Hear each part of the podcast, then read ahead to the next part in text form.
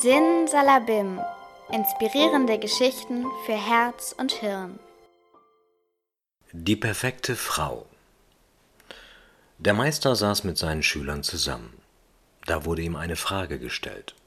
Meister, warum hast du eigentlich nie geheiratet? Der Meister überlegte kurz und antwortete, an mir lag es nicht. Ich hatte mir vorgenommen, nur die perfekte Frau zu heiraten. Sie sollte schön, intelligent und lieb sein. So habe ich viele Jahre damit verbracht, eine solche Frau zu suchen. Und? Hast du sie gefunden? wollte ein Schüler voreilig wissen.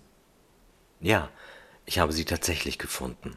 Sie war perfekt und ich war so glücklich. Und warum hast du sie dann nicht geheiratet? Der Meister seufzte.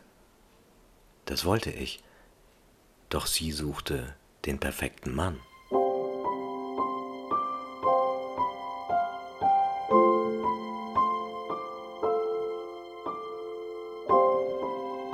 Weitere inspirierende Geschichten finden Sie auf podcast.de unter Sin Salabim.